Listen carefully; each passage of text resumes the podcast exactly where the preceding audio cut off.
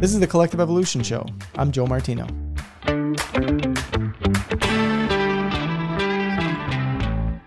Good day. I know I sound a little stuffy here, but thankfully you'll only be hearing my voice like this for the introduction as I'm just getting over a cold and the actual episode sounds fantastic. Um, if you're feeling a little bit fatigued uh, navigating all the new news and everything during COVID, you're certainly not alone. I know personally a lot of people who are going through this feeling and, and really feel like they've kind of wanted to give up on trying to track everything that's going on.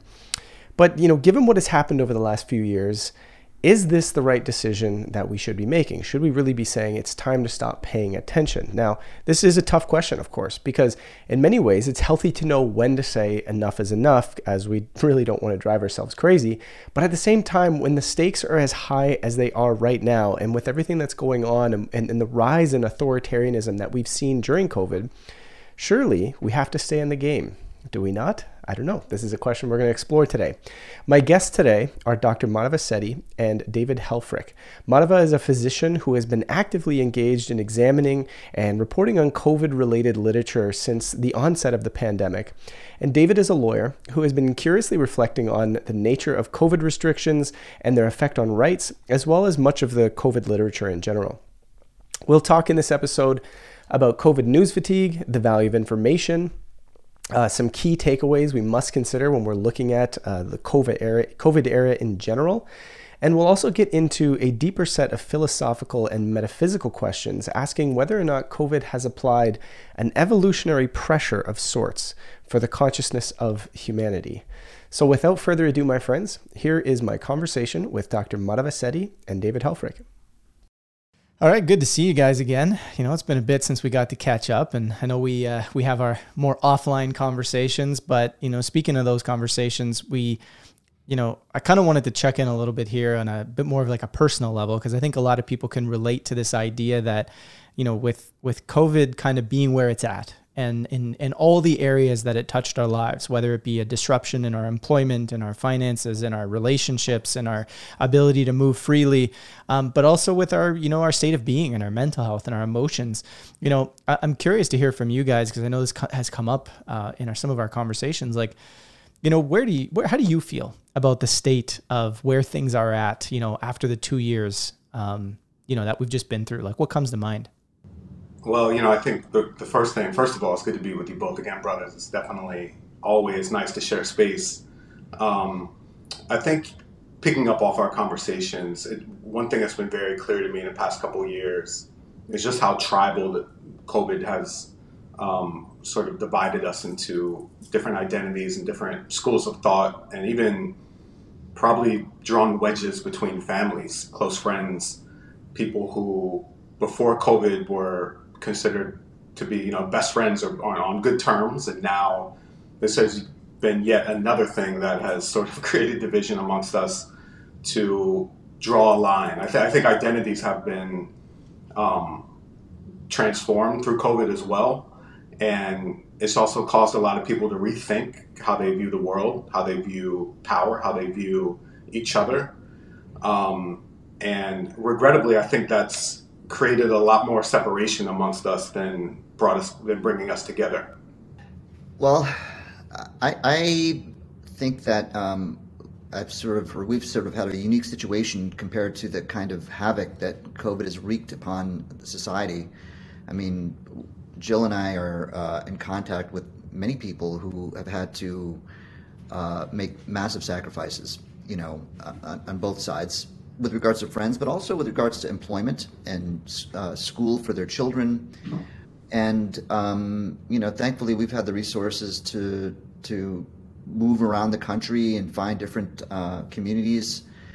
Um, but it's affected me um, primarily because you know um, I've been uh, working for Children's Health Defense for five or six months, and by the way everything I express here is my own view. It's not Children's Health Defense. Um, I want to say that right up front. Um, and I found that uh, trying to you know research and write about these things has been um, a huge, um, hugely invasive um, activity in my life. I mean, I, thought about it 24 7. And what I really came to was that um, it, it was frustrating because no matter what you write or whatever you say out there, most of the feedback as you probably know, Joe, especially, is often very negative. You know, all the people that support what you're saying and doing, they don't say much, and you just get a lot of uh, negative feedback. And you know that doesn't really bother me so much, but the problem is that we can't have conversations with the other side, um, and that's what's missing. And that's why I found uh, I've taken a few weeks off to come back to the East Coast, and it's been um, relaxing. You know, I can sleep better, and I'm just really tired of trying at, at screaming at the wind. Yeah, it's an interesting sort of parallel, you know, and I, I, I took five weeks off, as you both know, um, at the beginning of May, uh, for the kind of the very reason that I think I was not only you know fatigued from 14ish years of of kind of being in the media world, although I feel like I took care of myself pretty damn good for most of those years. Um, you know, I was fatigued from some of that, but but COVID and you know the nature of of doing media in this space and and kind of always feeling like every time you come to something, there's like another piece of information that like brings you back into some level of uncertainty and and and in an effort to try and be as like objective and really find what's going on, uh, it becomes exhausting to navigate it and um, so I, you know, I took a took a break as well, and I definitely found that piece that you're talking about, Madhava. Um, but you know, in a lot of this, it it comes back to information, right? So it's like, what like from your guys' perspective, like what role has information actually played in changing, I guess, people's minds? Like, has it um, has it changed a lot of people's minds that you've seen, or have people almost said, well, you know, regardless of the information, I still feel this? Like, what, what, what experiences have you had with that? Well, you know, I think when it comes to the information, we're at a point where most people, particularly people who have a passionate view on this, um, the cake is kind of baked. I, I don't think there's any information that's going to dissuade somebody or change somebody's mind, which is unfortunate, right? Because if you look at even the data around COVID, it's constantly changing there's always nuance to for the discussion to be had. But I think generally people's fundamental views remain the same. Um, but what also has created a lot of complexity and problems is the mass censorship that's come across, which has, first of all, made people lose a lot of trust in not just journalistic institutions, but government institutions. But just the idea that there are things we can't discuss and within the realm even of the scientific community. I'm not even just talking about Twitter. I'm talking about physicians and people who are experts in this field of immunology are not able to discuss certain things throughout the course of the pandemic, which has sowed a lot of distrust and has even um, contributed, I think, to the division that you, that you see amongst a lot of people. But when it comes to the information, you know, another issue I see is that there's a lot of thrill seeking as well when it comes to the conspiratorial side of this. It's one thing to be out there seeking the truth on what's happening with the vaccines, what's, what's happening with COVID, what's happening with the overarching government institutional response to it, whether you're talking about surveillance or you're talking about exerting more control, peeling back civil liberties. But then there's also this sort of camp that I think is exploiting this tragedy to create even more chaos. And what do I mean by that? I mean, you'll, you'll see viewpoints of those who are saying, listen, if you got vaccinated, you're no longer human. You're essentially a genetically modified human that is now owned. Now the corporations have a patent over you. And this kind of stuff actually, you think it's just fringe, but it actually becomes mainstream within some of the conspiratorial communities.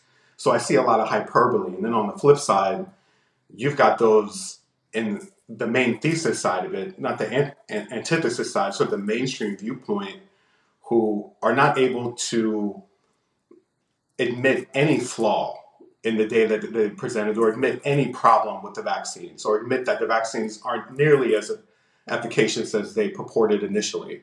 So when you have people who aren't able to admit when they're wrong or you have people who are exploiting tragedy and chaos for different views, that creates a situation where it's very difficult to know what the truth is. And I think most people if they're not covering this every day like you are, they are lost in the wilderness of the of this pandemic.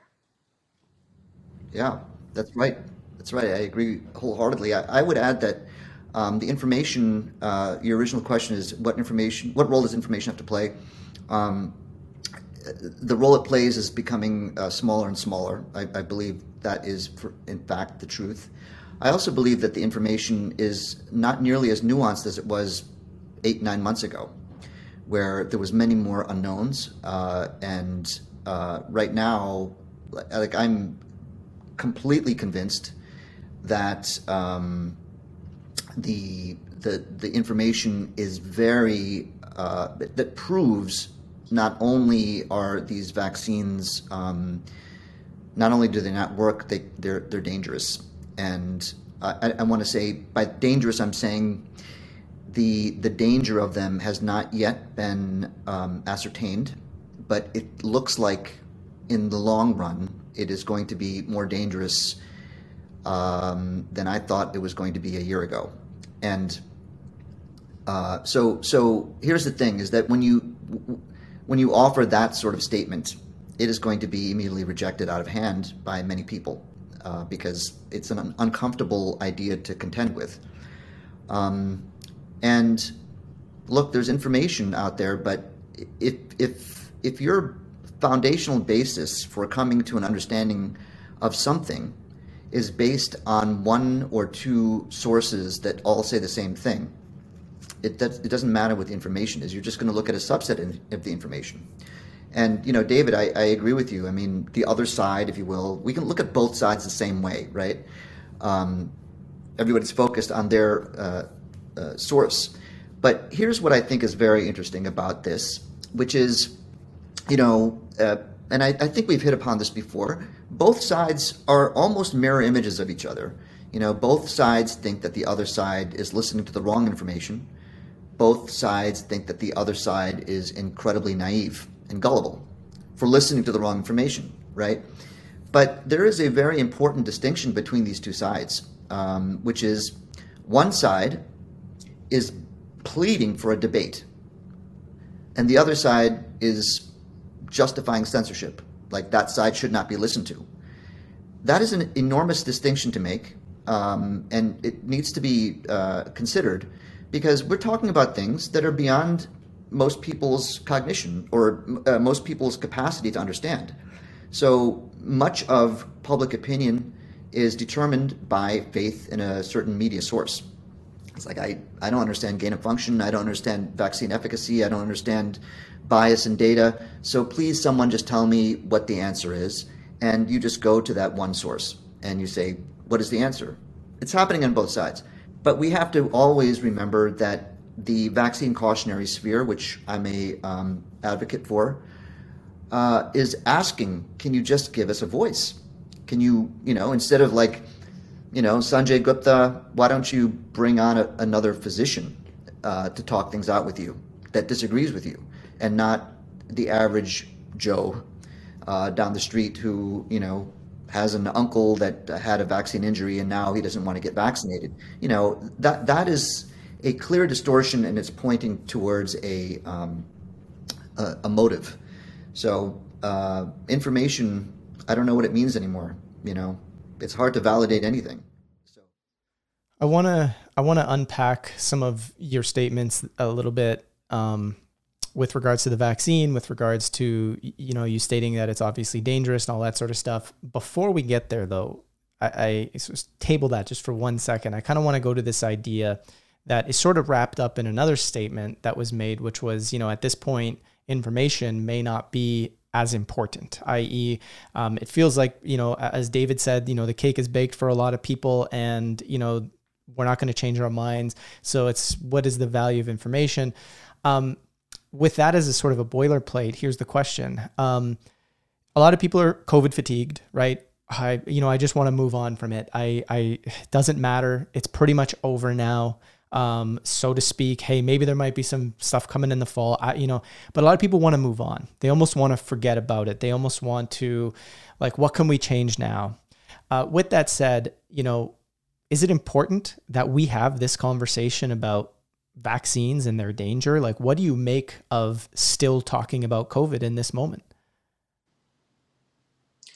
Well, you know, for me, I, I think we've kind of developed into this hy- hypochondriac culture. I, I think that when the pandemic started, you know, the officials and then people who went along with the official narrative were grossly overstating the danger of COVID 19 infection, particularly for younger people and low risk people. And many of them still have been reluctant to even walk back some of those erroneous statements. But I also think people are grossly overstating the danger of the vaccines. Now, are the vaccines safe? That depends on your definition of safe, right? You, there are adverse events that happen from taking a vaccine, just as there are adverse events that happen from taking almost anything.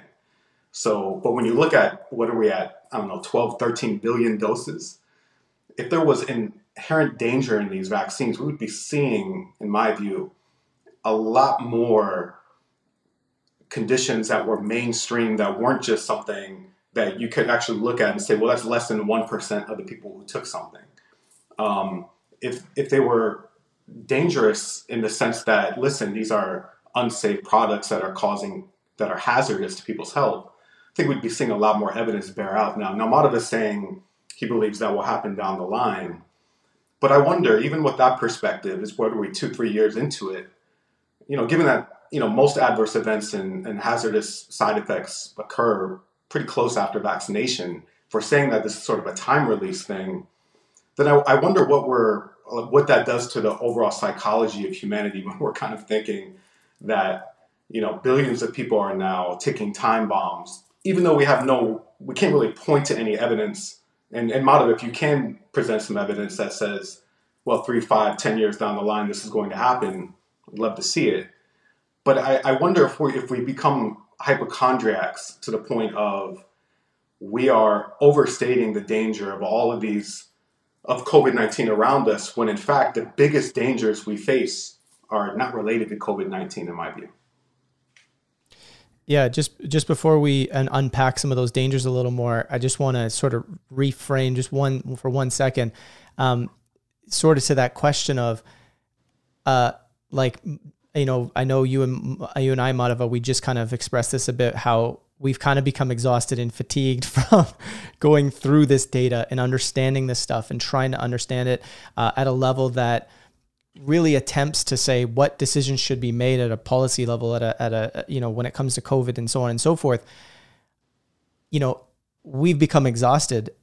Is it still important that w- knowing what it can do, knowing how tired it can make you, is it still important to, to to talk through this? Can we really expect the greater society to continue to want to put their energy into this, or should we be listening to our fatigue and saying maybe we need to put this on pause? Yes, that's a very thoughtful question, and the utility of continuing to discuss it, despite the fatigue that we're both enduring, or we're all enduring, um, is uh, something that has not necessarily something to do with the data. It has it has to do with the freedom to choose.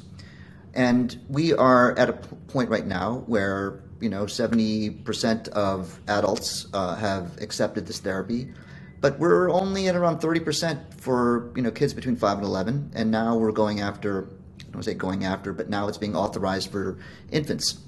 Um, and so this is this is why it's important to continue to uh, fight the fight.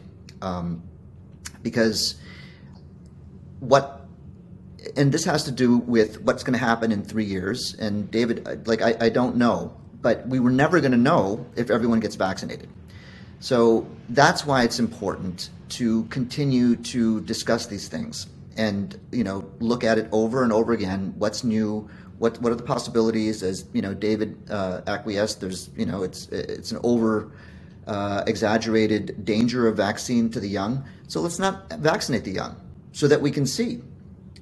Because, you know, as we all know, these trials uh, effectively ended after just a few months, even though they're supposed to go on for two years, because they vaccinated everybody after a brief uh, period of observation. So we can't look at trial data anymore. We have to look at what's happening with the population. That's why it's absolutely essential that uh, we prevent as many um, inoculations as possible in the younger uh, people. Um, and that's why it's important to keep talking, even though very often it seems like we're screaming at the wind. Right, right. Yeah, it's a. David, do you have anything to add to that? Well, I, I agree with Madhav. I think there is a lot of utility in continuing to discuss it. Partic- I mean, for many reasons, but I think the most important one is so that we, as a global community, can acknowledge that there were many grave mistakes being made by our by our leaders, government officials um, here in the United States, the CDC, the NIH. They made many mistakes. So if we don't talk about it and we don't keep an eye on what's happening um, throughout the course of the pandemic and even many years after, we'll never have a chance to redress those errors and make sure that this doesn't happen again. So I do. I don't think we should end the conversation by any means. Um, but I do think we need to have the conversation in a way that's not overly sensationalistic and and hyperbolic, which I, I, still I still see as the case. And I do also agree with Madhava that when you look at the mainstream, if we're, talking about if, if, we're talking about Sanjay Gupta and CNN as the mainstream, you're right. They have been reluctant to have any kind of intellectual honesty or open debate. That is a problem. I think echo chambers in general are a problem, and I see that happening on the alternative side as well because there are people with huge platform platforms on the alternative side who also aren't embracing those debates. So until we get out of our respective echo chambers, have the discussions we're having right now, it's going to be very hard to build any bridges. Yeah. Yeah, I agree with the concept. I mean, I've I've questioned, you know, our FOIA efforts over the last little bit and really trying to hold the government accountable uh, here in, in Ontario and in Canada for some of the decisions they've made. And it's like, it's effortful. It takes a lot of time, but it's also this, it's this feeling of like, you know, I've always believed that when you show people examples of what's happening beyond their view, their view expands. And when that view expands, they then can see the future in their present moment very differently. Um, and I think that's hopefully where, you know, a continued search for information, uh, perhaps done in a healthy way, whatever that looks like, um, knowing when to take breaks, knowing when to, um, you know, kind of just put the computer down, so to speak, and uh, and just you know and, and, relax. I mean that's probably our, our best way forward but it, it, seems hard to say well let's just forget about it and move on so to speak. Um, but going back to then uh, this let's get into this sort of vaccine. Where you know where are we at in this in this moment and looking at the vaccines? What do we know now that let's say we didn't know at the beginning? Um, and the be- probably the best way to start is as madhava you said that you believe and see that um, these vaccines are inherently dangerous. Why don't you unpack what that means uh, for you? well, just just like safety, you know, danger is a relative thing. Um, what does safe mean? Well, you know, one one adverse event out of a thousand or one adverse event out of a million. Um, it's a relative thing. So when I say that the um, these these vaccines are inherently dangerous, um, what I mean is number one, we, we do not know uh, actually how dangerous they are. And uh, for a number of reasons, including the fact that uh, there is no uh, controlled trial that's, that's continuing. So we're not going to know. Moreover, adverse events are uh, underreported, and there's a general uh, and powerful tendency to not report them it's very, very difficult um, to come forward and say, look, I think I've been vaccine injured. And we also have our medical establishment that kind of looks away from vaccine as a, as a cause for adverse events. And th- there's an enormous amount of uh, double standards that are uh, in play when we talk about uh, vaccine injuries, let's say. Because if, um, if someone has some sort of untoward event a, a few days or a few weeks uh, or a few months after being uh, vaccinated, there is there's almost no way to bring this forward um, and prove it to be a vaccine injury unless there's a you know an official investigation into that particular person's case either through an autopsy or some other invasive means and those things are not being done. And so it, it, can always be looked at as well it's just a coincidence like it's not verified we don't know that that's what it is but notice that um, you know applying the same standard to a, a vaccine's effectiveness when we say um, a uh, the, vaccine uh, has prevented uh, this many infections or this many hospitalizations, that's just a mere association. Like we don't know. We don't know that actually that's what's happening. We're just saying, well, there's a group of people here that are going to the hospital less often than another group of people here. Where's the where's the pathology? Where's the biochemical studies that prove it? But that's the way medicine is done. But all I'm saying is that we're applying two different standards to uh, vaccine effectiveness versus vaccine safety. It's an inescapable, an inescapable um, part of doing trials and measuring uh, potential um, benefits and risks. But yet we seem to just throw all that away when we're looking at um, potential vaccine danger, uh, because the, the standards for proof are way different than the standards for vaccine efficacy. Similarly, as we all know, um, when you say that a death was caused by COVID, what do we mean that it's been caused by? Well, it's like, you know, what we really mean is not deaths from COVID, we're talking about deaths with COVID. Okay, so you died with COVID, that's being counted as a uh, COVID casualty. Where is the pathology? Where is the you know absolute molecular proof that that was uh, the cause of the um, uh, of the morbidity? There doesn't have to be one. You know, when you want to assign a a casualty of COVID, you just need to have a PCR test that said you were positive within 28 days. But if you want to assign a vaccine death, vaccine induced injury, all bets are off. You need to have you know an autopsy. So it's clear that this double standard is moving us towards a place of well, these things are pretty safe and they're pretty effective, but we're using two different standards. Well, you touched on a, a lot of different things there. Um, like David, do you have anything in there that you picked out that you want to comment on? Well, I definitely agree with the need to have control studies and to have control groups that are monitored and observed to see if there are any disparate health outcomes one, three, five, ten years down the line. Um, I also agree that the autopsy should be done. If they know somebody died shortly after taking a vaccine, it should absolutely be an autopsy done. Um, you know, I'm not a physician, I'm not an expert in the field, so I, I, do read experts in the field. So that's largely where I'm getting my information from here. But um, I'll defer to a lot of what Madhava has to say, given his expertise and the fact that he's covered it. The, the one thing I will say um, I do agree that there are double standards, but I think double standards abound across the board. What do I mean by that? I agree with Madhava on the point that we're conflating those who died from COVID and with COVID, but we're also conflating those who had an adverse event or died with the vaccine or from the vaccine. I don't see that. I don't see that kind of intellectual rigor being applied across the board when we talk about when we have the COVID discussion.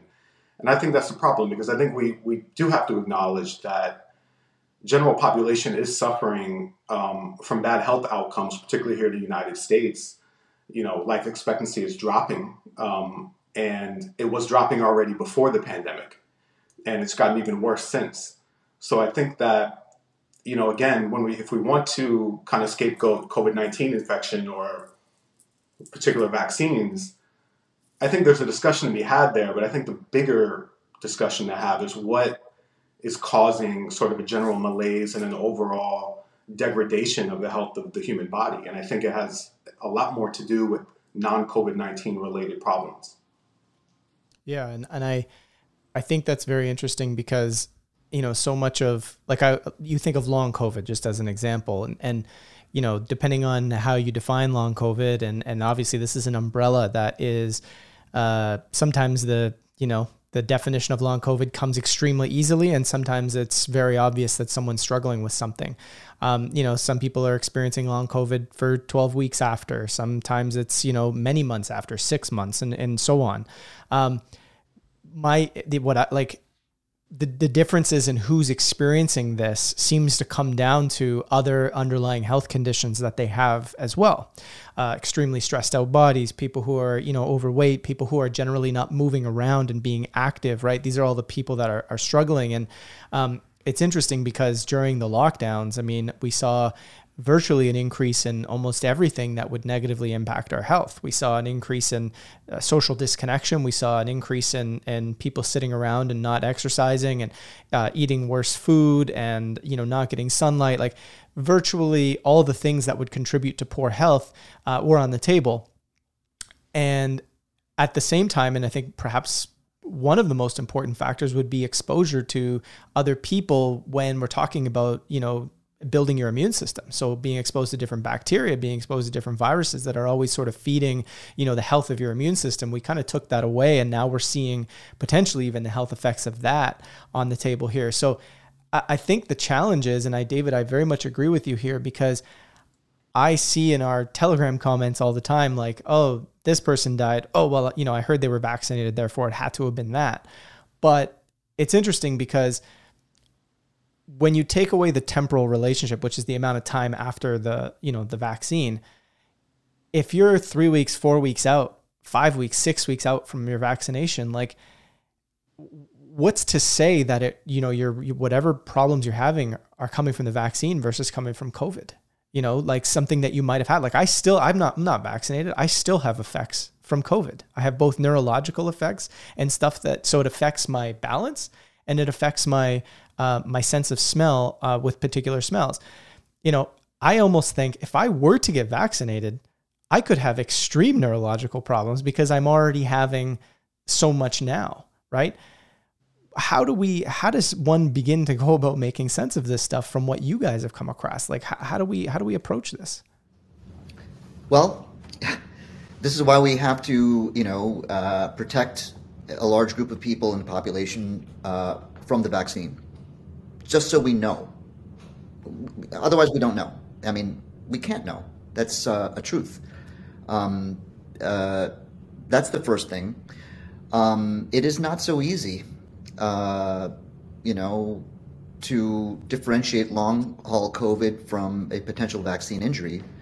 And, um, you know, one myth that's out there is that well, when you have a bad adverse event uh, from a vaccine, it's going to happen. It's going to show up in a few days or a few weeks. That's not at all true. I mean, I, like that is a, a huge myth. Um, as you know, I, I think uh, we've spoken about before. There's not a single vaccine on the childhood schedule uh, pushed by the CDC that's been tested against a placebo. Not a single one.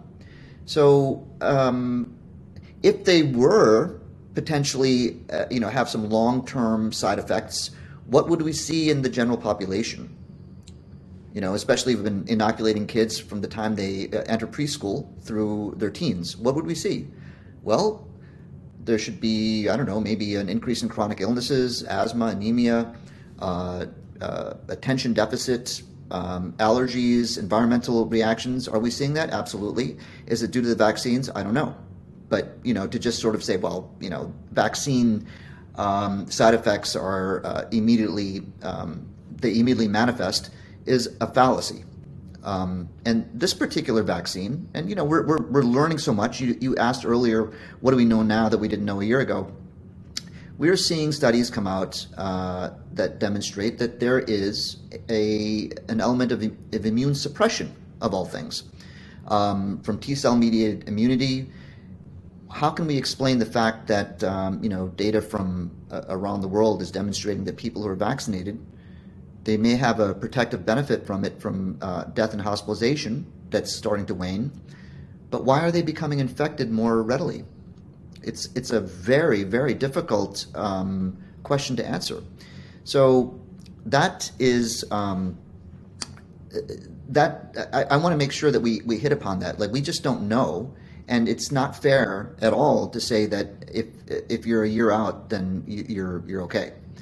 Um, I, and I'm going to take just two seconds to go back to a question that you asked before, and David had a very thoughtful response, which was um, around the double standards. Yes, you know they're double standards, but what is our own government reporting? If you go back, if you go to the CDC in America, which is the you know uh, the institution, the agency that uh, is about public health, there's only nine vaccine deaths that are acknowledged.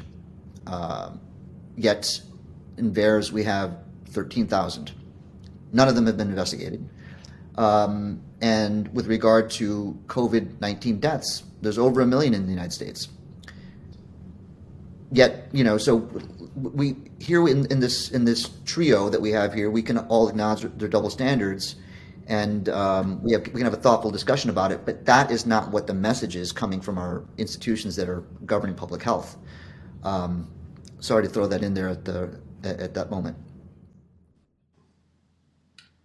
Yeah, um, hundred percent. I mean, listen, I think to me, when you look at what has caused the most hazard, my view is that it's the lockdowns, it's the mandates, it's taking people away from their normal course of life, their normal activities, removing economic opportunities from people, preventing them from seeing family members, locking down more vulnerable populations, particularly in more vulnerable areas of the world where they just can't get on their laptop and work. These are things that I think when we look at the residual effects of this pandemic and the government policies that have been instituted, I think have caused far more hazards than COVID 19 or the vaccines put together, in my view. Um, now, when it comes to you know whether or not the vaccines are going to trigger health problems down the road, it's one thing to say we don't know and we're agnostic about that, right? It's another thing to say we do know they're dangerous. It's going to it's inherently dangerous. I think that's where I have a problem with that distinction, Madhava, and um, and I just don't. I mean, to me, I still think because now you said that it's a myth that most vaccines um, that problems will persist after you know two three months. It's not just that they happen in the immediate aftermath, but I'm not actually aware of, a, of vaccines where problems have surfaced with regularity years after being vaccinated. Can, can you give an example? I'm, I'm literally asking because I don't know. Mm-hmm. No, that's a good question. Uh, I'll put it to you this way. Um, can you show me some data that demonstrates that vaccines uh, cause immediate um, immediate uh, side effects that are devastating? There is none, right? It's because we don't investigate it we don't know. Yeah, that, that's that's a good point. And listen, I, you know, this point has been made by people I admire throughout the pandemic and their analysis that we're not, we don't have the data, and, and part of that I think is deliberate. I do think there's a deliberate attempt to manipulate the data, and why is that? Well, those who have set the pandemic policy are covering up their errors. And that's why I think there has to be an investigation and this can't go away. We can't just say, hey, you know, maybe the worst of it is over. Great, let's move on. Mistakes have been made. I, th- I think even mistakes that should necessitate people like Francis Collins and Fauci standing trial for it. I, I, that's my viewpoint. But that's very different from saying that, oh, these vaccines are, you know, what I heard the other day. I mean, I'm hearing from people who are influencers who have huge followings that they're saying things like, you know, the I remember at the onset of the pandemic, the vaccine was going to kill you within six months, right? People were literally sharing this, and then they were saying, okay, well, maybe not six months, but maybe if you get a third dose, it's going to kill you. And my, my question to this is, and I know that's not what you're saying, and I want to be careful here to still man the argument on the other side, not to just straw man and pick the weakest argument. But even if you're saying that well, there's going to be subtle problems that the vaccine is going to uncover. I, I just I don't see what the value of that is unless we have an evidentiary perspective. But if but if the data is not there for it, why are we extrapolating unwellness upon people? Like this was my problem with the people who were going after those who are being unvaccinated and saying, "Hey, you're going to be in trouble. You know, you need to be cast out from society. You're dangerous. This and that." Like, why are we wishing unwellness upon people for their personal decisions unless there's clear data that shows, hey, this is a hazardous, dangerous product, which I don't think has been demonstrated. Well, yeah, go ahead, Joe. Sorry. I was just going to say, I mean, one area where I think we all agree there is there is no study being done. I mean, I feel like it's every two weeks, maybe, I'm seeing another rigorous study being attempted or done or reported on about long COVID and all the details associated. We're always hearing about long COVID, long COVID, long COVID, right? Which, you know, supports the thesis that virus was so dangerous and we need to provide so much information that we possibly can to understand it and to and to support the fact that we tried to not have people get this thing, aka lockdowns, masks, measures, right? It's all in support of that narrative. However, you know, there's people that are going, you know what? Like I know of several people who have had vaccine injuries from COVID injury uh, from COVID vaccines. It's it's they're without question. I mean, it's it's immediate. It's within like you know 12 hours sort of thing. Um, and then there's other people who are asking questions they don't know, right? And and their experience of how they feel after being vaccinated, they're almost like, I wonder. And I think it's this underlying suspicion that so many people have that they're seeing and that they're they're kind of going, why isn't this being studied? And and you make an interesting point about you know wishing on wellness upon people david because i, I think that does happen. I think that is something that i see. Like i, I know that there's camps that want to see the the vaccinated struggle or they almost say like mm, see that's what happens when you get vaccinated. Like i see that happen. Uh, but i also see as you said the the way the unvaccinated are being treated. Um, but I, it's a fine line to to sort of straddle because people are seeing a lack of wellness at times and some of their friends and family who have uh, have been vaccinated and they're going well is it possible? Right?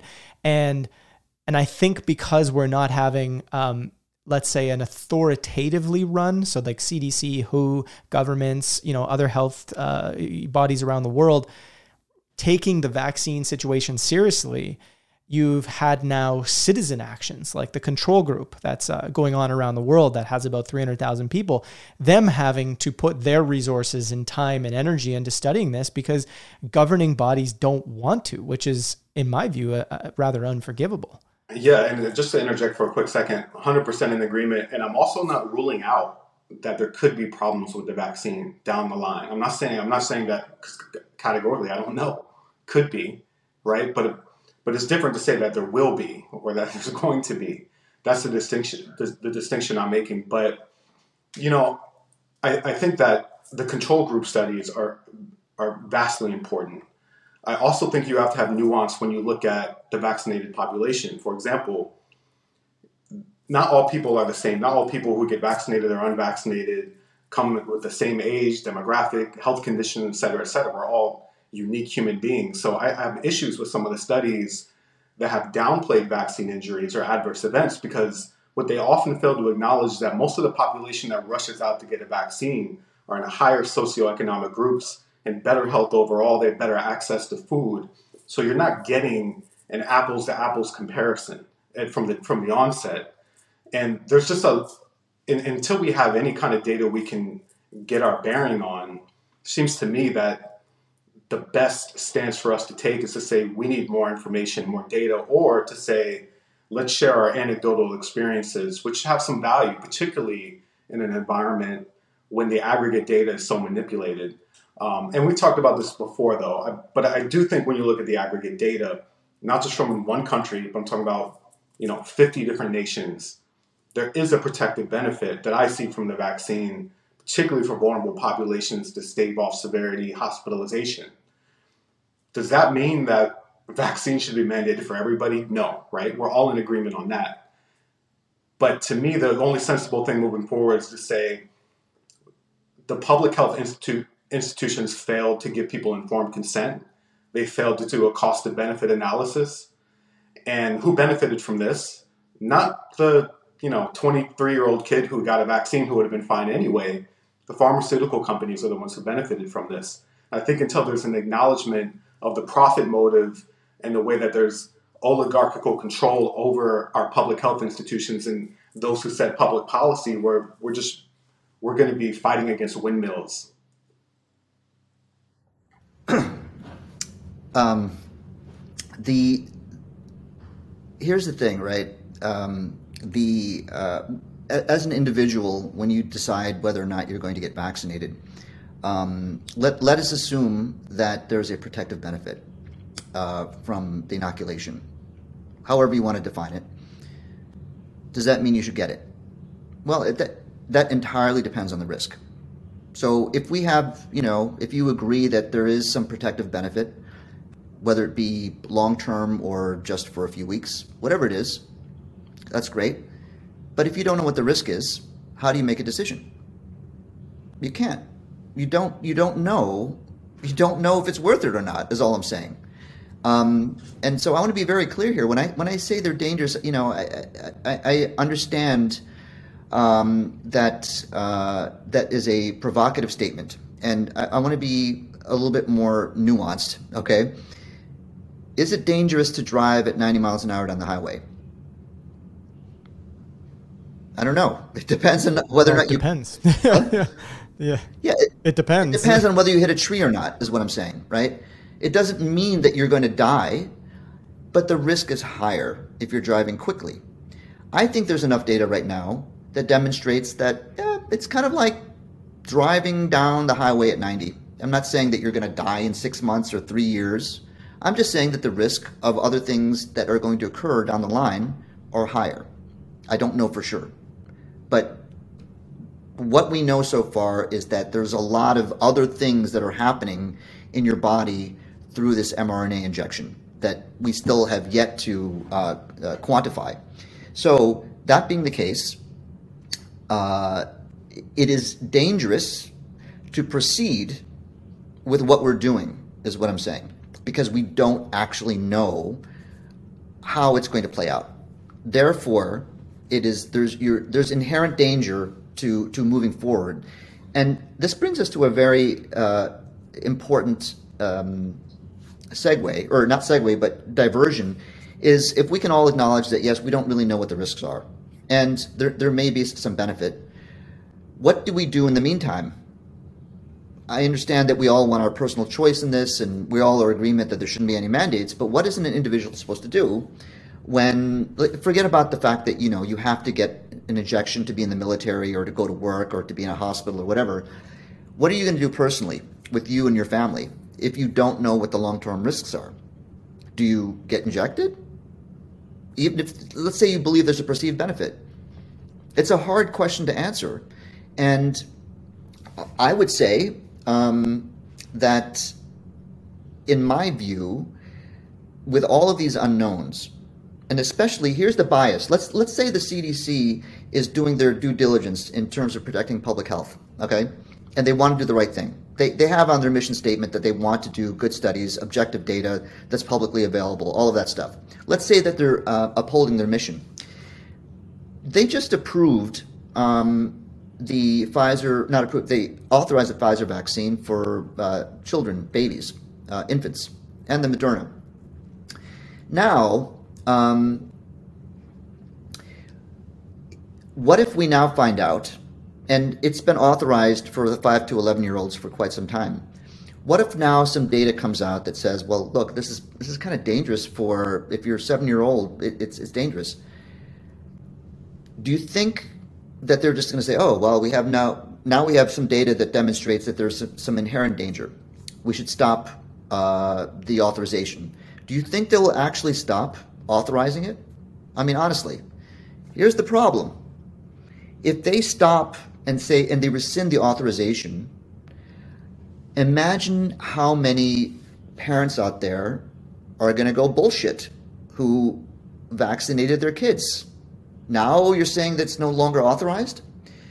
So, and I'm, I'm, I'm you know, I'm um, speculating, and I'm giving the CDC the benefit of the doubt. There is still going to be a huge incentive and pressure for them to not rescind their authorization.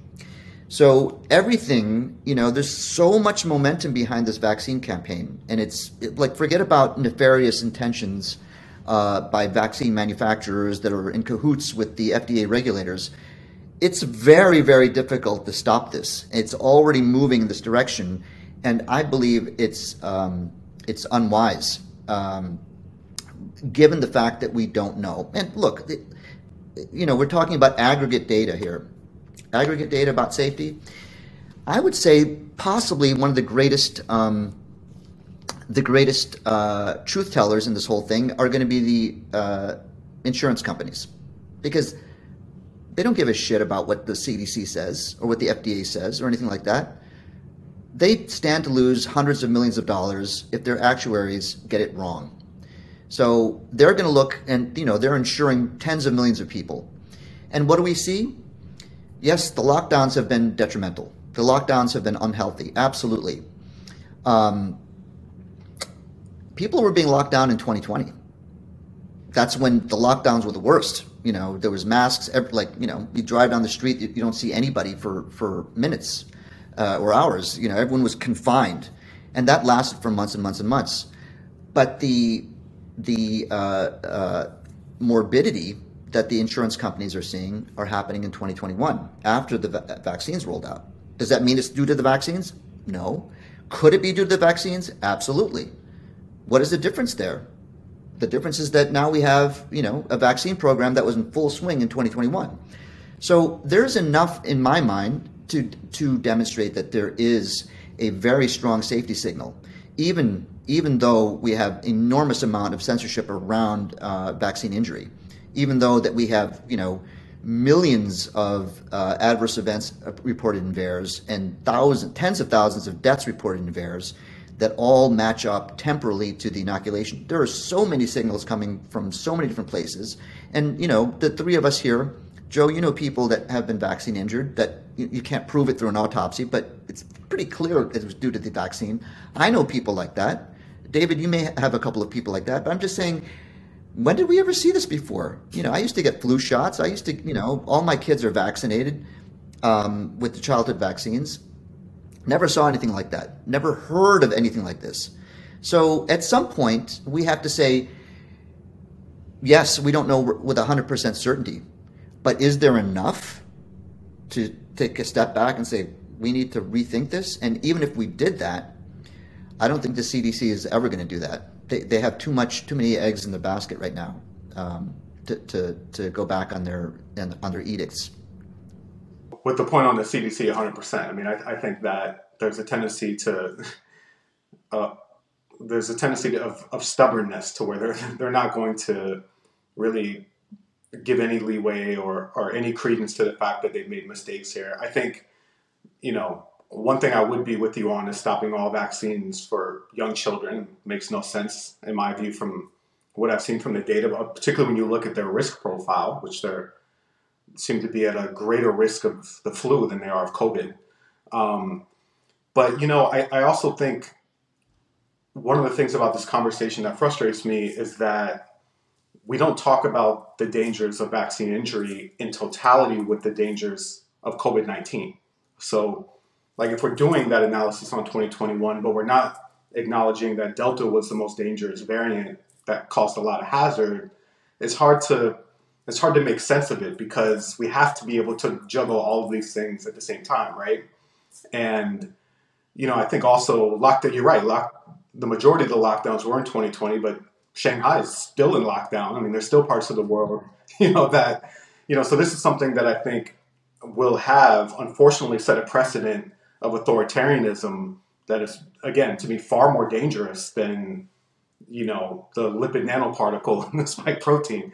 But is the is the vaccine something that people should be? Uh, I know I, I think Madhava used the term vaccine cautionary. Um, yes, people should be cautious of anything they put in their body. I just think the way we talk about it is interesting because, for example, as somebody you know who believes in the value of psychedelics, right? If if we gave an unprecedented amount of ayahuasca sessions, 12 billion to people around the world, some people are going to have horrible adverse events. Some people are probably going to die. I've been to ceremonies where people are hospitalized. Are we then going to say, hey, this is inherently dangerous? Or with a, with a natural indigenous vaccine like kambo, right, which people sometimes have very negative adverse events to, are we going to say that, well, this is dangerous, you shouldn't be using this? So now, if you think you're not getting a benefit from ayahuasca or a kambo, maybe the answer is yes. Just if you think you're not getting any benefit from the vaccine, maybe the answer is yes. There's only risk if there's no benefit, right? But I think people are people of good faith across the board are balancing these ideas and saying, okay, if the vaccine, I think most people are looking at it like if the vaccine can stop me from having an extra four weeks of symptoms, I'll take it because I don't think the vaccine's all that dangerous, right? People are doing that analysis, but are they taking a risk? Yeah, it's a calculated risk. So I do agree with the notion that people who say that the vaccines are 100% safe without any, you know, it's just, it's all conjecture and n- nobody's really getting injured from this. They're not being honest. And that is dangerous because people are not making that decision then with informed consent. So I agree with them on that. My, my issue is the proportionality again of the discussion, right? Here's the thing, right? I, I just it, it, it seems like look, you're right. There's proportionality here, but um, in order to actually move to change the the barge of like vaccinate everyone there has to be certainty. You know people are looking for certainty. Like absolutely they're dangerous. Or absolutely they're safe. If you know we throw it into this this bucket of well there's some safety and there's some danger nothing ever happens you know? And uh, I agree with what we've been saying, especially you, David, that there's you know extremism on both sides. Um, but I've been watching this for two years, and you know my voice about this is becoming more and more strident uh, because I'm just becoming more and more convinced that we have to stop this. Um, and you know, like you know, like you said, uh, is there a benefit? Maybe. There's definitely you know people who uh, benefit or at least partially benefit for a short period of time. That's I, I, hope we can understand that you know the efficacy has, has waned tremendously in just seven weeks, um, especially in children. Yet you know it's being authorized for them. Does it prevent infection? No. Does it uh, prevent transmission? No. Does it prevent symptoms? Maybe for some period of time. I think that's a very very uh, weak argument for getting vaccinated uh, honestly, because what are you going to do next after seven weeks? Do you want you want to maintain the protection? That means you're going to uh, your risk is going to be additive when you get a booster. We don't know exactly by how much. M- yeah. Would you would you say that's a weak argument for any person getting vaccinated or for just certain people? There's a lot to be said for the power of belief. Um, and there are going to be some people who just feel way, way more confident if they've been completely vaccinated. And, um, you know, this is not some voodoo science, uh, woo woo bullshit that I'm pulling out of my butt. That's why we test everything against the placebo, right? And I would say that the um, placebo effect is very, very strong. Similarly, if you tell them that you know we're, we're going to uh, uh, pull these vaccines from the market, you can't get them. That's kind of like a nocebo nocebo effect. It's like I, I, without a vaccine, I'm I'm I'm vulnerable. So you know what I'm saying is that so the answer to that question, I know you're asking you know for like the biochemical. What does the data sh- show about this?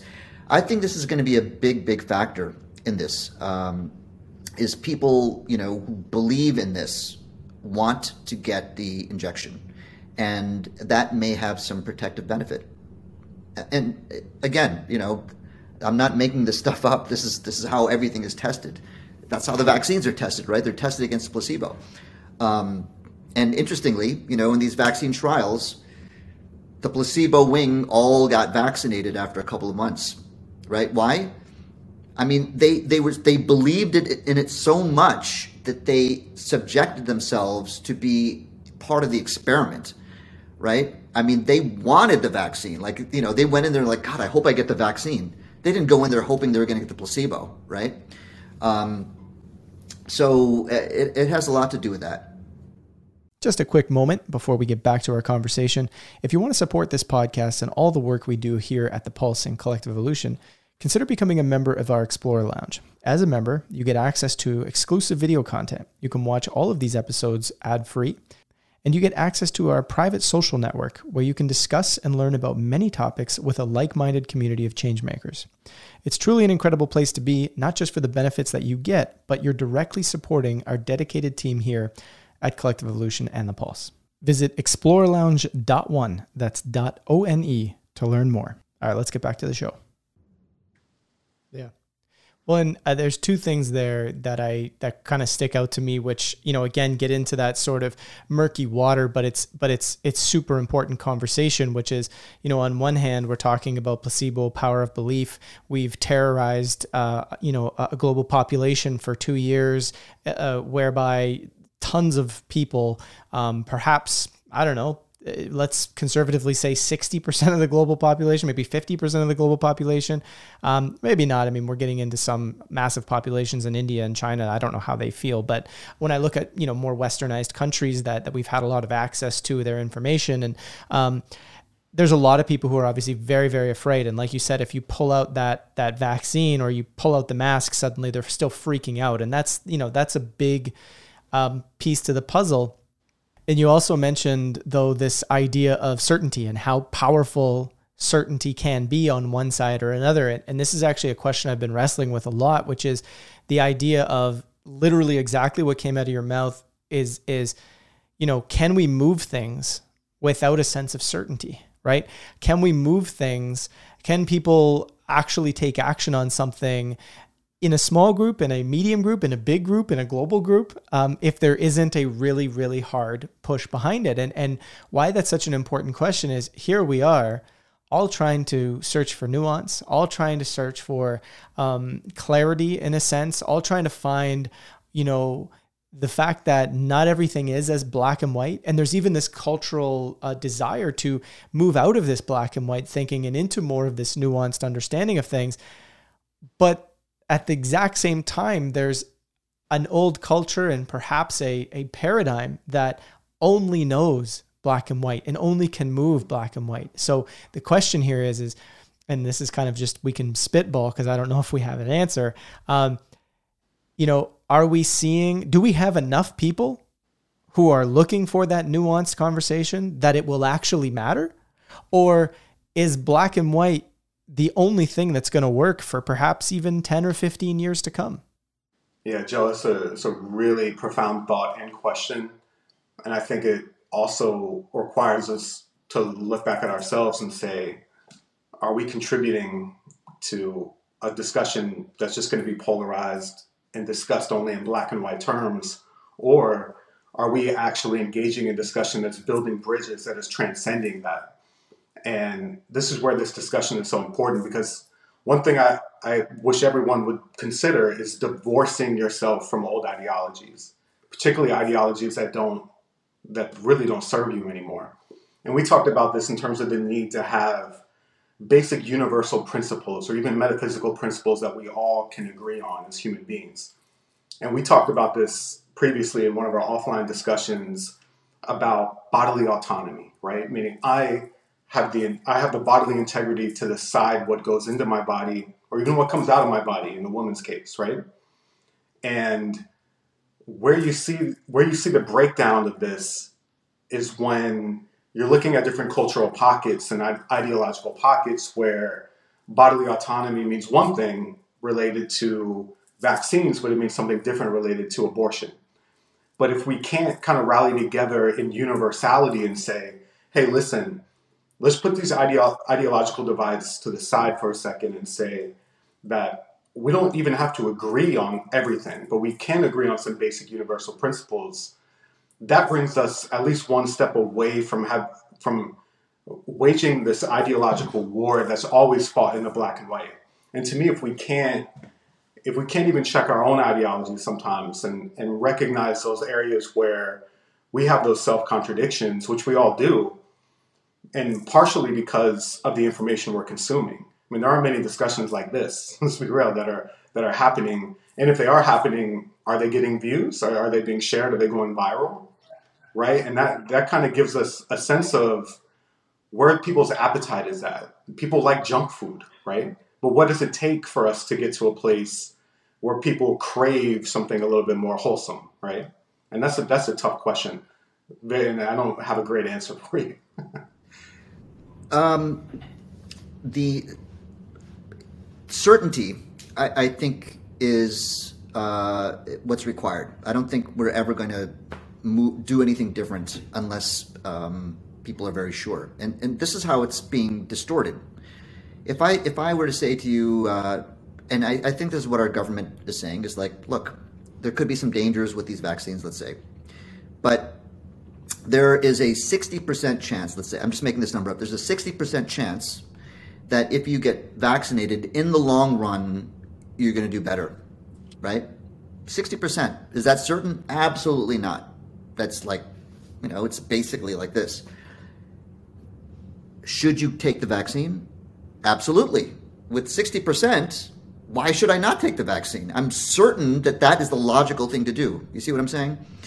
So the certainty is is is the foundation by which we do things. It's like that is absolutely I may I may get screwed in this, but clearly at this point knowing what I know, the chances are better if I take the vaccine and therefore I can be 100% certain that that's the right thing to do. That's how we think about things. Like, of course, there's no certainty around, you know, am I going to be the one person that gets, you know, uh, injured by this or whatever. We know that, but if everyone is saying, look, this is the right thing to do, this is this is uh, what we're recommending. It's got our authorization. That's the right thing to do. The people who go along with this um, uh, narrative believe with 100% certainty that this is the right thing to do. They don't go into it like, oh, well, I'm not really sure, but go ahead. You know? Uh, so, in order to, especially like you're saying, David, to like, you know, dropping your ideology, you have to be very certain uh, about something to say, oh, I'm just going to like, you know, throw down everything that I've, you know, believed in from a long time in order to op- look at things openly. Someone has to give you some piece of information that says, holy cow, it obviously requires me to drop my ideology at this point, for sure, to examine this.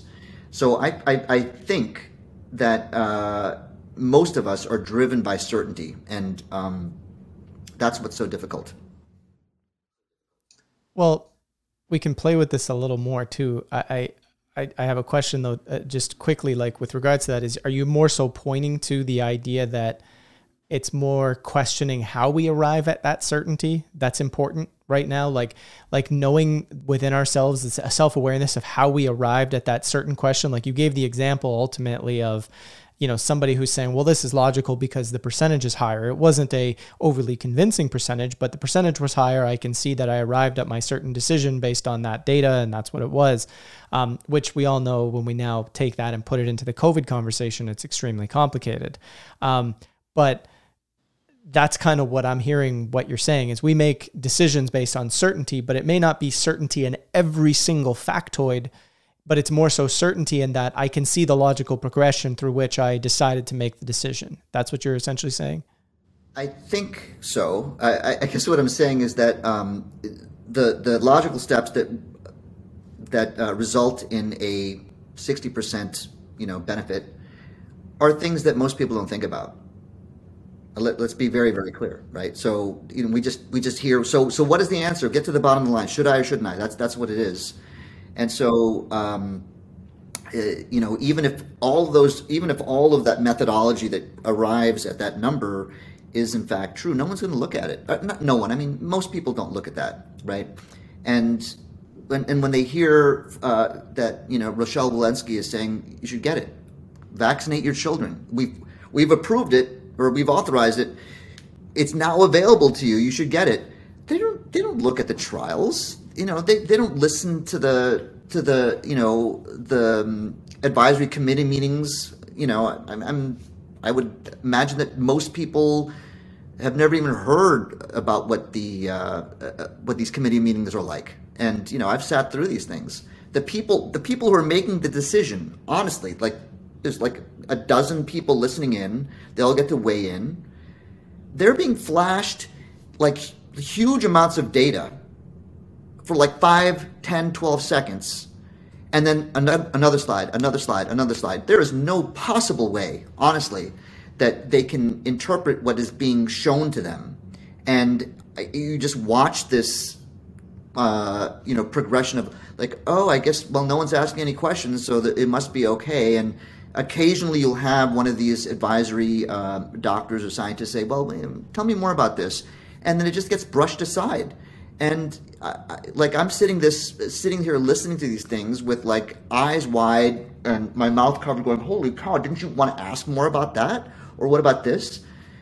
So even um, my point here is that even in these rarefied um, executive, uh, uh, professional, expert meetings, they're not actually looking at the methodology to, to the extent that they should be. I mean, these are people that are making decisions that affect hundreds of millions of people, and um, they're not uh, they're not doing it. So how can we expect the average person to say, "Oh, well, sixty percent"? So show me all the logic and the data. They don't do that. They just they just say, "Oh, it's Rochelle Walensky, so I'm certain I'm going to do it." Why would she lie to me? You know. So, but yeah, the reason I am laughing is because um, I think what typifies what Madhava is saying uh, really accurately is when you look at the Supreme Court of the United States, which is supposed to be the bastions of superior logic, purportedly, right?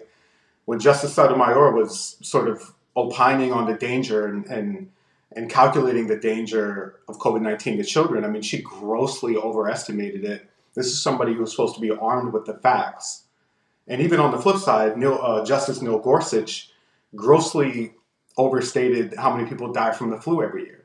So if these two people are getting basic things so badly wrong, what what can we extrapolate from that? What, what we, how can we expect the average person to make sense of data that is manipulated, or even worse, being presented in bad faith, which is not covering all the bases as Madhava is suggesting aren't being covered when they're going through these um, clinical trials, having these discussions on whether to authorize something. I mean, it's um, yeah. So I I'm completely in agreement on that point. So here's where it gets interesting, right? Is because you know we have this uh, you know we have this moment where we recognize, hey, we're all busy, we're all doing our thing, right? We we live in a collective in a sense a communal society to some to some degree whereby you know we rely on our collective intelligence. It's impossible for one individual to, to, to wade through all of what's out there. We need each other. We need different expertises. We need all these things to come together. Now if you were to look at that and you were to say, well, there are so many of us who believe that what happened uh, during COVID, which in you know misinformed these Supreme Court judges, which, which misinformed arguably media pundits and and by nature so many people in the world, we basically had something break, something happened there that that that broke those basic facts from getting to people. Uh, you look at nature and you look at say mushrooms for example or fungi they have all these these connective you know uh, uh, strings beneath the beneath soil that are essentially all connected and telling each other look out for this toxin that thing. And it's just spread across you know massive massive amounts of a, of a forest for, per se just for uh, you know uh, visualization. So you have this intelligence that one mushroom can say something connected to all the other mushrooms and there isn't this uh, let's say ego in the way that's going to go well i'm not going to trust that mushroom whereas here here as humans we have this moment where we rely on this collective intelligence, yet we're seeing it wrong so often. And so you, you got to ask the question what's the way out? You know, what do we do? How do we become the mushrooms again? Nature is, is telling us what the answer is. And here we are unable to, to replicate it. That's awesome. Yeah, great, great metaphor. Uh, yeah, you know, um, do you guys watch Star Trek: The Next Generation at all? yeah. Uh, well, you know, there, there, there's well, there's this civilization called the Borg, right? Uh, they have a square spaceship that's like way more powerful than the Enterprise. And what's interesting about them is that they have this unified. Um, uh, their minds are all connected, and there's no ego involved anymore. It's mm. like a collective. It's called a Borg collective, right? It's it's kind of like the mycelium that you're talking about, the strands uh, of the mushrooms going everywhere, and each element is sort of announcing to everybody else, "This is what I'm finding here. We should we should be pulling back from this piece of soil because there's a lot of you know what um, uh, bad elements around here. So let's move over there." We don't have that at all. We absolutely don't have that at all. We don't have a collective intelligence. We have uh, a top-down. This is what is, and you know, I, I, I sort of sense that this is a transition period in this conversation where we're going a little metaphysical. Um, but that that's where we're headed. We have to be headed there, um, where we all can rely on our own uh, uh, wits and intuition to figure things out. And here's the here's the real interesting point here is that um, everybody has it. Everybody has this ability. You know, it's it's a matter of getting our own uh, ego or our own ideology out of the way and just sort of saying, okay, you know, what, what's really going on here? Let's just look at it openly. And uh, we're, we're, you know, it's an embryonic stage we're in right now as a as a um, population. We have not been exercising that at all. We've been told that in order to be saved, uh, to attain salvation or safety, you must follow the rules. And I believe that that's going to be um, the the biggest uh, uh, change that we should look forward to is when we start having some faith in ourselves. And that doesn't mean believing me or you. It's about like, look, you know, feel your body and stay still and see what's driving you to believe this or that. Um, that's going to be the most important thing as we look not just to the next two years, but to the next 200 years. Yeah, very, very well said. I mean, you know, one thing I do hope that starts trending is people having more goodwill towards each other as well because COVID 19 is here to stay, right? I think we can all, whatever this virus is now, I happen to believe it was probably a lab leak, but regardless of how you feel it originated, spike protein is going to be in the human body. It's going to be something the human body has to deal with, right? Um, do we believe that we are resilient enough to be able to overcome this? Or do we think that COVID 19, the vaccines are going to be so insurmountable to the human body that it's, we're never going to be the same? And this is where I think also our approach is important because, as we also agree, COVID 19 is just one of many hazards that we deal with in life. And if we don't really have faith in each other or our ability to heal collectively or our ability to experience dynamic health, that speaks a lot about how we feel about ourselves and each other. And also, if our response to something like COVID 19 is to now make people afraid to hug each other or to go anywhere without a mask on or to completely disrupt your life, what does that say about our ability to be resilient as a species to deal with a world where there are many dangers and hazards in it? So I would love to see not just people get out of their echo chambers, but get into a place where they're saying, hey, listen, I'm going to hear your argument in good faith, and I'm also going to wish you goodwill and good health. I don't know if I've ever seen people who are coming from this trying to score points actually genuinely wishing that upon each other. And to me, that's a virus that is far more transmissible and dangerous than COVID 19. Yeah, well said. Mm-hmm. I was just going to say it's it's interesting because you know this idea of that I think a lot of us share and, and, you know I think we've shared for for a lot of years over a decade for sure of of this sort of embryonic stage of human beings if you will where we're kind of turning turning back maybe or turning on at a collective level this more uh, metaphysical connection this this intuition this access to a, a sixth sense or what you know there's so many different ways of of of you know, sort of quantifying and, and talking about what this is and what this can be. Um, but you know, but I think back, you know, as much as we feel that way, it's like I question. I'm like, you know, um, for so much of the history that we understand, um, you know, the sages of the past, the the philosophers of the past, and and you know the brilliant thinkers and and people, the shamans, the you know all the people who had access, uh, the seers, um, you know, they were always in the few. Um, and you know, the question now is how when when you now have a material world that that, that looks upon these old ideas as nothing more than you know woo woo nonsense. Um, how do you get you know the the collective? Like, are we really going to move to that time? Um, how do you get people to embrace this idea that there is something more when we're so bought into that empirical world and and it's only seemed to be getting stronger and stronger and stronger of a push at what I'm asking is do you guys sense an evolutionary pressure that is asking people to open up or awaken to something more about themselves? I do.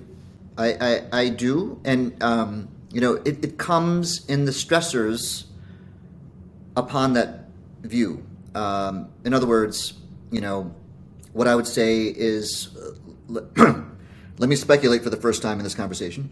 Um, if, if, if we were to say this is you know an idea that I'm sure many people have uh, considered in the audience. you know, what, what was the point of this? We let's assume that it was, you know, lab origin. Like, what was the point? Really, to make us all sick, to make a lot of money for uh, Pfizer, perhaps. But uh, there could be, uh, you know, a, a more um, uh, foundational um, uh, purpose to this. We talk about control. I would say that the um, you know if, if if we believe in a cabal or a, a you know an oligarchy of technocrats or whatever, how how does such a small number of people control a vast population of uh, uh, a vast population on our globe? Um, it has to come through you know division and then the um, incursion of authority in between these groups. So we have large nation states, which are now starting to break down. And then we have, you know, uh, the uh, the division of our ideology uh, politically uh, or religious basis. And I would say that, you know, the, the, the next stage of intervening in, in our humanity is to create fear amongst each other in our own family or in the in the in, in the grocery store or waiting for a train it's like whoa whoa whoa you know take stay six feet away from me man you know I, I don't want you that close to me and you're not wearing a mask and you're now the enemy and you know it is a gradual uh, incursion into our humanity in terms of like it's about separating us and wedging themselves in between us. And it was done masterfully in the last two years. I mean, like, look what's going on right now. I mean, we're. There was a time where you, you, you would walk into a bank with a mask on, and suddenly, you know, you know, who do you do? Like, are you trying to rob us? And now it's like, oh, you can just, you know, put on a huge mask and say, hey, I'd like to make a withdrawal, please. I mean, what has happened, right? This is all, you know, is it part of the plan, I don't think it's reasonable to take uh, unreasonable to put it on the table as that that was the intent. Um, so uh, what what is the what is the point of a single mushroom with a couple of strands of mycelium if it's not connected to the collective? It it, it doesn't serve its role anymore. It offers nothing and it will die. Um, and so we need to be holding each other in love, and we need to be communicating uh, with open hearts, especially when we disagree with the other person. And this is where you know the the the First Amendment is so important. Do you understand that we have to defend the people who disagree with us? Like, where has that gone? Have we really just surrendered uh, uh, that right that that was a really difficult, difficult uh, individual right to grant to people in a population 240 years ago, and we're just throwing it away as if it meant means nothing uh, out of danger. I mean, this is, you know, our our founding fathers are uh, rolling in their graves, guys, because like every the most important things were like ah, you know, whatever. Second Amendment, First Amendment, Let's just throw them all away now. Yeah, absolutely. I mean, the breakdown of of sort of the value we place in those universal principles is is part of the division I think you're talking about, and I think is something that's preventing us from getting to the next stage of our evolution. Because Joe, you talked about if there's an evolutionary pressure that's going on right now. I think there is. I think there's a lot of discomfort, but there's a lot of potential for growth from what's happening. I mean, from an ex, from an exoteric perspective, COVID nineteen um, revealed a lot of flaws and failures in, in our overall system, whether it's supply chain inequality, um, even our whole relationship to work. All of these things were exposed in COVID nineteen.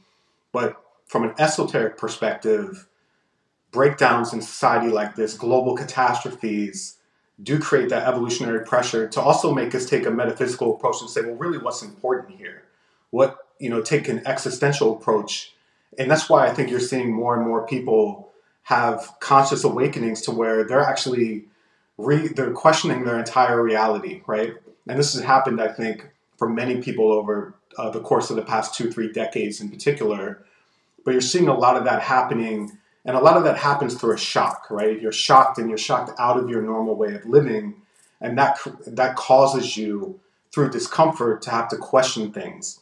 And I think that's a healthy process we're going through. But I think if we don't sort of supplement that with what Madhav is saying, with a love for each other and a love for just living, and also a love for seeing people live in abundance, seeing people live in a way where they have the free space to explore all, all of these ideas without censorship, without being judged, without being exploited by people who want to kind of take their conscious awakening and direct it into an unhealthy place. These are where we're all, we all have to take the responsibility to be custodians of our own consciousness. And you two brothers certainly do that. So I salute you for that. Thanks. Uh, look, no, that's not. That's it. That's all. There's a lot more to say here. First of all, um, uh, thank you, David, because I, I got lost in that. That that is absolutely right. Um, and uh, it, the question was about evolutionary pressure, and if we assume that uh, the people who conjured up this thing, that was their goal, is to break us apart, they took a huge risk because when you apply that kind of pressure to a natural system, it's either going to succumb to it or it's going to uh, transcend it. And that's where we have to be very careful because, you know, as, as we are, you know, uh, producers of content, you have to come at this with love first because otherwise we've lost. You know, at the very, very at the end of the game, we've lost. If like if we make enemies talking about these things, we've lost. We have to make friends doing this. We have, you know, that's that is the antidote to what's happening. Yeah, and interestingly, that's been one of the, the areas of, of challenge. Is uh, if I'm being fully honest, I've I've struggled being uh, a content creator and being a part of the alternative community, if you will, uh, for the last couple of years, because I've I've you know kind of been noticing that the hate towards the you know, what are often called the normies or the sheep or the people who are vaccinated or whatever people want to say has been so extreme. And I'm like, well, I, I don't think that way. I, I, I feel awkward seeing these comments, seeing this hate, seeing this, you know, so much division. And, and, and, you know, with our particular work, we're, you know, and I know you guys align this way too, you know, there's always this effort um, to connect with people on, uh, on a more meaningful way and, and, and, and understand them and respect them and, and all these sorts of pieces to the puzzle and try and produce content in a way that isn't creating that polarization. Um, but it's, you know, even still to this day, I meet up with people at times and there's a lot of, um,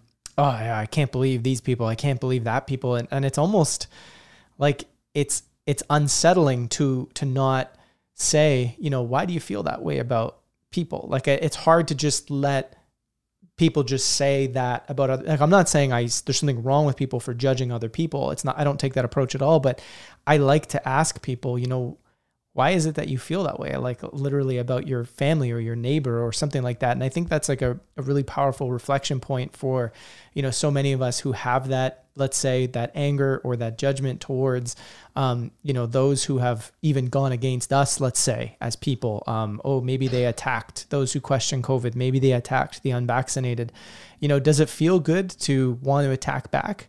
Um, maybe it does for you, or maybe it's, maybe maybe that's just creating more of a division and more of a uh, of an unhealthy society. And and you know why do we do that? You know why do we resort to to that defensiveness that attacking back that tribalistic judgment that that can so quickly come um, and I've you know I've, just been playing with that with a lot of people and and you find pretty quickly that people see pretty fast that they're actually being just as divisive as the people that they're they're hating on yeah, hundred percent. I mean, you can't have a fight without a willing opponent throwing punches back, right? So it's you know, and and yeah, I mean, I think that also speaks to you know we have to acknowledge that a lot of people are also in pain. There's a lot of hurt out there from not just things related to COVID nineteen, but just I think people trying to find their bearing and find their foundation in a very chaotic world. Um, and yeah, it becomes that much more difficult to do that if we're if we feel like we're constantly you know, throwing salvos back and forth with each other based on our ideology or our vaccine status. And I think fundamentally, if you talk about the evolutionary pressure, if we can't pass that test, right, if we can't pass the test to to get beyond that and find the commonality and, and universalism in each other, then yeah, maybe we we do need to fight it out with some of these, um, you know, more primordial energies, right? Before we can actually get there. mm-hmm. Yeah. Well said, Madhava. Uh, I would like to say that you know, uh, again, if, if we're if we're looking at a um, freedom versus control battle that's happening right now, um, the, the controllers they need a reason to uh, implement more control uh, to justify it. And so, you know, one way to do that is um, to manufacture a threat or to instigate uh, the population into screaming so that they can shut us up. And you know, a great way to to get half the population to scream is to uh, censor them, you know, relentlessly, um, and um, for a long time, and eventually they're going to start screaming, and then you can say, "Oh, look at those, you know, screaming idiots over there you know, shouting lies. They need to be censored even more." So uh, th- they're testing us in many ways. It's not easy to look at someone in the eye that is completely um, yelling at you or disagreeing with you, and just look at them with forgiveness um, and just not scream back.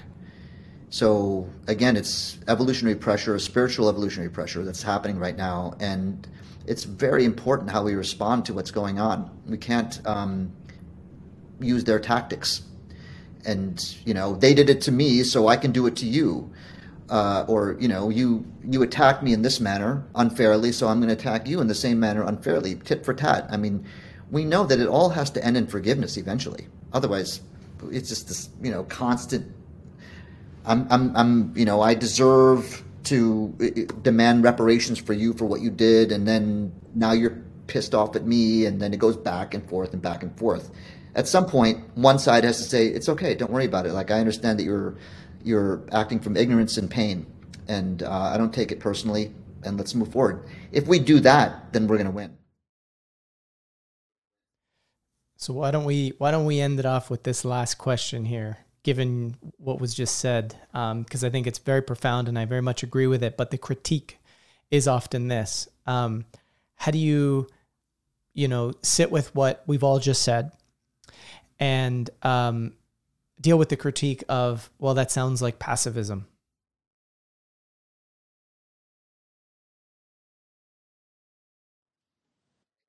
Well, I mean, I think that I think people have a misconception of what it takes to be evolutionary, revolutionary, or somebody who is um, even a warrior of, of, peace or change, if you will. Like, you know, the critique that, oh, that's just pacifism. Well, what, what would they suggest? Are they suggesting we take up arms and fight a nuclear power with the most advanced military on earth, just with, you know, a few muskets and rifles? Um, the real war is being waged in our consciousness. So even if our physical bodies, if a couple people we admire are gone, their ideas remain and, and the legacy of their conscious contributions to society remain. And that is where the evolutionary and even the revolutionary energy is to me. So, you know, but also you're not, you know, if if your response to everything is more conflict, or more violence or you know destroying the foundation of everything you better be prepared to actually build a foundation on top of what has been destroyed. And i think that requires a maturity and and a level of wholeness that not a lot of people who want to just destroy everything i think are prepared to do. And i think it also speaks to um, the responsibility we each have to wield the freedoms we have. And we talked about the first amendment earlier it reminds me, you know, John Adams, somebody I admire, he was an abolitionist, obviously a founding father.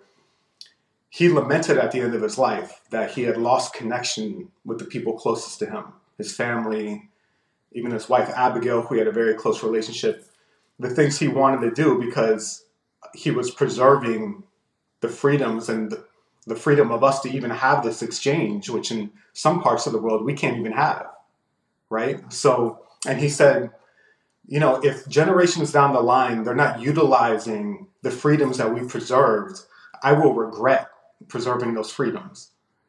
So I think that actually brings us to a different conversation when it comes to exercising our First Amendment rights or utilizing the freedom we have to disagree or even fight with people if we want to is in terms of asking ourselves, is this really the best version of myself that I want to put out, put out there? Meaning, if I'm just peddling known information, misinformation because I know it's provocative, is that the best use of my time? Or if I'm somebody who is pro censorship because I don't like that person's viewpoint, am I living up to the standard of what people before us have fought and died to preserve for us today?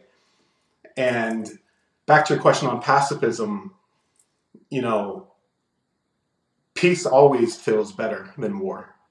People who have grown up in war will always say they would have done anything to prevent that from happening again. So I actually would direct that question back to the to the person criticizing and saying, "Oh, well, that sounds pacifist." Well, have you ever witnessed war? have you ever experienced war firsthand? Because it sounds like a naive person who's never actually seen the consequences of war, who would criticize somebody for trying to find peace, cohesion, and harmony amongst us. Yeah, I think that um, that we have to be clear about what the goal is. Um, and so when we say uh, that oh, look, you know, all this forgiveness stuff, you're not going to get anything done uh, because you're just, you know, trying to keep the peace or whatever. And there's there there is a I think uh, a wrong understanding of what the goal really is, and not not that the, like I know what the goal is, but when we say, look, we need to get X done, and whatever way possible, then we succeed that's usually not the goal. And you know, it, it, speaks to what David said before. It's a it's a spiritual consciousness war that we're at right now. It's about if you are engaged in a uh, altercation or a struggle with someone, it's not about pinning them down. It's about fighting fairly. Um, that is really the test. And you know, I I, I, I talk about this example. I'm, I'm sure we probably talked about it before. It's like you know, you're we're, we're in this boat and we're we're the captain of the boat, and you have a bunch of people rowing. They're, they're, whole, they're manning the oars, and they're a bunch of kids, and they're just confused, and they don't know how to follow instructions, and they're just you know slapping the water and the the oars in the water, and the boat's going in circles, and you're like, okay, well, I love you, kids.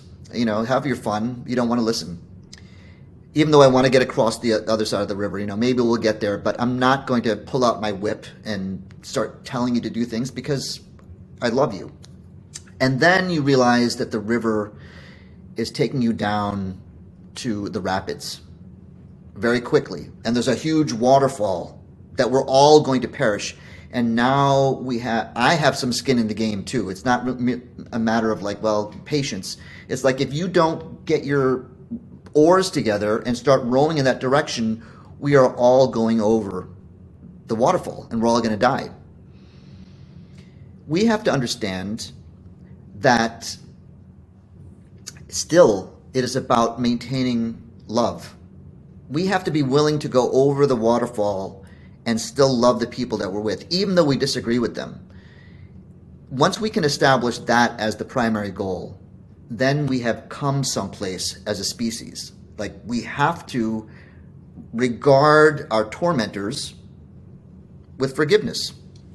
I remember hearing about this sometime before in my past. I don't know if you guys heard that before, but there's a lot of truth to that. And um, it is actually the foundation for a new beginning, I think. Um, so that's that's my that's how I would answer that. Yes, work your hardest, fight fairly, but you know, bring forth 100%.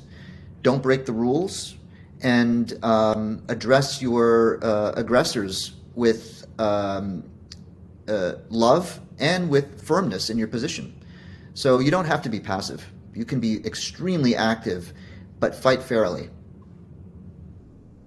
Yeah, very well said. And then just one caveat I put on top of that is, you know, sometimes we, I think in society, we mistake anxious energy or just somebody moving in all types of directions as progress, where in effect, if you're moving in the wrong direction, being still is actually more productive than moving in the wrong direction, right? So I think sometimes, you know, passivity sometimes is necessary. Sometimes you have to take a step back, ground yourself so that you can accelerate more dynamically in the in the right in the direction you want to go in, right? So um, but yeah, it's it's a very important question and uh, good to be with you, brothers. You too. Yeah. Yeah, just uh, it, at the end of the day, it kind of sounds like it's one of those things where how do you know you're going in the right direction? And if you can't take a moment to stop and feel that and know that and perhaps communicate it even with other community members that got to go with you, then uh, then then we may be headed down the wrong path. So there's there's something too, like you said, that that groundedness and that that that stillness and that that here-ness, um, moving effectively from there. So well said, both of you as always was a pleasure. I'm sure we'll continue our offline conversations and then probably work our way back onto one of these down the road. But uh, thank you both. It was uh, it was a pleasure. Yeah, it was wonderful being with you. It's good to see your faces. And hey, you know, now it looks like we can do this in person sometime. So I look forward to yeah, that. me too. Yeah, great Yeah, questions, well, Joe. Great moderating, and uh, always a pleasure to talk with both of you. Well, that's it. That's all. I hope you enjoyed the show. As always, I want to thank the members of the Explorer Lounge who are helping us to continue doing this work. If you want to support this podcast and all of the work we do here at the Pulse and Collective Evolution, consider becoming a member of our Explorer Lounge. As a member, you get access to exclusive video content. You can watch all of these episodes ad free, and you get access to our private social network where you can discuss and learn about many topics with a like minded community of changemakers. It's truly an incredible place to be, not just for the benefits that you get, but you're directly supporting our dedicated team here at Collective Evolution and The Pulse. Visit explorelounge.one, that's dot O N E, to learn more.